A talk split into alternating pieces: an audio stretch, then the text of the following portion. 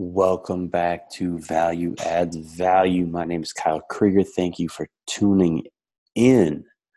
Um, it is May 22nd, early in the morning. It's about 6:45. So this is going to go out basically right after I get done recording it. Um, doing my weekly just little wrap up of what's been going on with me, trying to document the journey. Um, and just kind of update you what's going on, what's on my mind. Um, I had a second interview yesterday with um, a pair of Montessori schools uh, in the Twin Cities who want to add the humanities to their programs.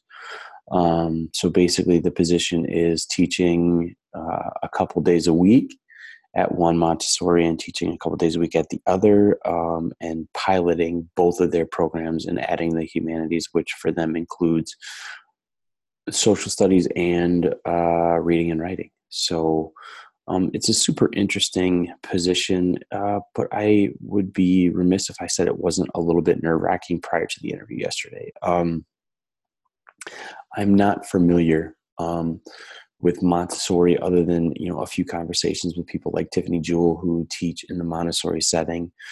Um, and the second interview yesterday really, I mean, it lasted an hour and 45 minutes, so I think that's a good sign. Um, but it was really good for me. Comforting is not the right word, but it, it was more solidifying to me understanding their vision for what they want out of the position and and, and what they strive to do. Um, and I think the biggest thing that is a drawback is obviously it's such a departure for me from where I've been. I've only ever been in public schools. Uh, you know, I've interviewed at a few charters besides um, this Montessori schools. Uh, but just being in a position to hear what their vision is for their schools and what their vision is for the position. Um, it's something that I'm very interested should it come my way. Um, so, what I like about the Montessori setting, um, or at least what I've heard from it, is that it is very explicitly about the whole child and um, all the things that um, you know we believe, you know, we being Wilkie and I, about what's important in education and what we should be doing for kids. It seems like there are explicit expectations of that. Um, each school right now only has one teacher. Um, one school has 10 kids, one school has eight kids. So, um, wrapping my head around that is a little bit different because, you know, I figured I'd be in a school where I had hundreds of kids, but maybe that's not a bad thing um, maybe that's not a bad thing in terms of what I'm supposed to do. But it's it's been challenging in re, in regards to this job, trying to let go of my preconceived notions of what I should be or what I what I've been or what what who I am as a teacher or whatever. However, you would want to say those things. Um, trying to just wrap my head around the fact that maybe this is a better place for me and you know maybe this is where i'm meant to be and and, and i don't know. I haven't uh, the interviews yesterday they're going to interview someone else tomorrow but they thought they would know by early next week um, which direction they wanted to go. Uh, but above everything else you know like was such a different interview because like i sat in you know a nice office chair, but my office chair like really reclined. So I had to catch myself a few times, like not reclining back in the chair, feeling like um, I was too comfortable. So that was weird. But again, in the interviews, because I've had you know some people in my in my circle ask me like, you know, do you, are there things that you think you could do different in the interview process? And did I say everything perfectly yesterday? No, I don't think I did. But I don't think it's about saying things perfectly and and having these conversations you know with people i don't i don't want to go somewhere where i um where i don't feel like um i can't be where i feel like i can't be who i am And I don't want to say things just because I think it's what an interviewer wants to hear. I want to speak my truth and um and I think I've done that in every interview I've been in, which I'm proud of. Um you know, so I'm I'm I'm in this position where I still have options. Um, it is only the you know, gosh, it's so crazy to say it's the end of May already. I feel like this time has gone so quickly. Um, it's gone so quickly, but you know, there'll be more jobs that open up through the summer when people make up their final decisions. So I'm by no means in a position to have to take anything right now. Um, but I am in a position where I know one thing and they asked me yesterday, you know, like why this position, why you would particularly, why you were interested or why you would want to take it. And I told them flat out that it's a position that would make me stretch as a person and as a teacher because it's so far outside the norm of, of who I am and what I've done. Um, and it's so far outside the norm of my experiences. So, um, I'm I'm grateful to have the opportunity at least to just see that different side. Um, I don't know whether they'll pick me. Um, if they pick me, I don't know whether or not for sure I would take it. But I'm glad to have the opportunity to see a different side and to see if that's a place that I would want to be. Um, I do love the idea of having the chance to create my own um, curriculum and kind of decide what I think is important in terms of what we teach kids and how we teach kids. And, you know, in the interview, we spoke a lot about, you know, long term. And I said, you know, I, I would love to have this position to be able to create curriculum and resources that I could share with teachers wherever they were. And I said to them, I, you know, it doesn't matter what setting we're in, whatever I can do to make teachers on the whole better is something I want to do. And that's why we do everything we do, you know, because it's great that we're becoming better. And I know I am, and I know Wilkie has been, especially, um, especially through this podcast. And I talked about that yesterday, you know, how much I've grown over the past year being outside the classroom and, and, and all those things that I've done. But I have to go in wherever I am and do great work and shine as a teacher to show other teachers, you know, that it's important to do the same. I really have to go in and just go all out, but also be creating things and doing things that allow other people to be successful too.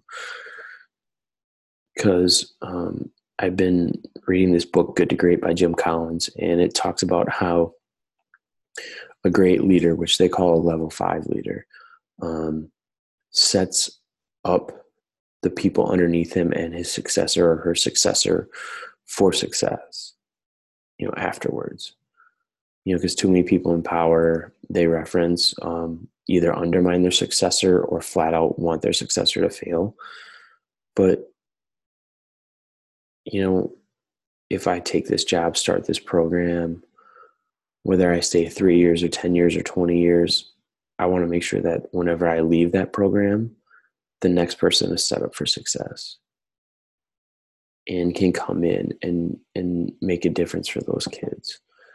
So, um, there's one other school that I've been in contact with where I have some friends who work that I'm, I'm hoping to hear back from. They said they would know the end of next last week but y'all know how that is when schools say they know or you know whatever it is that they're doing um, but in in my heart right now if i were offered this position if monetarily it came close and i know that's probably not likely to get as much from a private school as i would from a public school but if it comes close monetarily um, and it also offers me the freedoms to to do the stuff like go to Teach Your Heart Out and travel a little bit and and those things um i'm i would lean towards taking this position um you know with the knowledge that no matter what position you take it, it's not locked in i don't have to stay there for the rest of my career but um you know one other thing that uh, has just been on my mind. I talked with Wilkie about it. Brittany and I talked about it over the weekend. I, I sometimes worry that you know, in a position like this, and and what made me think of it was because I had a lot of questions. So in my mind, I worried prior to this interview yesterday that I was trying to justify or set myself up that if if it wasn't what I wanted, that I was still like already trying to put a positive spin on it, regardless of whether I was going to take it or not take it. And and I found myself justifying justifying the situation on both sides prior to going in. And I asked myself and I asked Brittany and I asked Will, you know, like I've always been a person who sees the best in situations. Um, you know, whether it was moving to Houston, whether it was moving home, you know, taking this landscaping job, going back into the classroom, I, I've always just seen the best in situations and been able to put a positive spin on it. But I, I just really worry that there'll be a situation where I'm justifying something that I know is not a good fit for me. Uh, and I and I don't feel like this position is that, but I do wonder where you draw the line of actively saying, you know what, I'm going to see the best in this situation, whether it's people or whatever, and justifying, you know, something that you know is not the right thing. And I, I don't know what the answer is to that. I don't I don't know where you draw the line of you know fooling yourself or not being realistic about a situation um, and seeing the best in things and the opportunities where they are i mean because like i said this montessori position is a stretch for me it's not something i have really any experience with but I was trying to be open to it and see the best in the situation and see what was possible with it. And I think I think that I've done that. So um, I'm glad to have had the opportunity and the experience.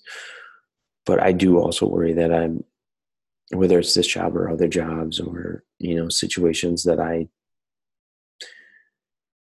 I don't view things from a realistic perspective that I try to put, you know, an overly positive spin on things. And I, and like I said, I think there's a fine line and a balance between um, seeing the good in things and, you know, seeing the good in situation, but also understanding the realities. And I don't think those two things are mutually exclusive. I think you can have a positive spin on, I don't want to say spin. You can view things in a positive light while also being realistic about what the situation is. Um, and that also is something that uh, I learned from that book, Good to Great by Jim Collins, when he talks about uh, Admiral James Stockdale, who was a Vietnam uh, prisoner of war, the highest ranking Vietnam prisoner of war we had.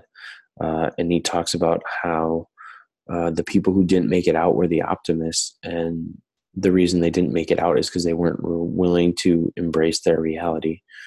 Uh, and Admiral Stockdale talks about how you have to have two things to you know get out of a situation like that you have to have unwavering faith that in the end good will triumph and you'll achieve your success but you also have to be brutally honest about what your reality is and i'm i'm trying to work through that and trying to do those things and trying to be in in those moments but otherwise man things are awesome it's uh, about to be memorial day weekend i'm wishing this wisconsin weather would turn towards the more summer than spring or winter for that matter. But um, things are great. Just wanted to jump on here, uh, update you on what's going on, a few things things that are in my mind, on my heart. But uh, I'll keep you posted. I hopefully by this time next week I'll have some more answers as to where I'll be next year, and also uh, be able to talk with you a little more about where we'll be. So thank you again for tuning into Value Adds Value. You can find us uh, on Twitter and Instagram at Value Adds Value.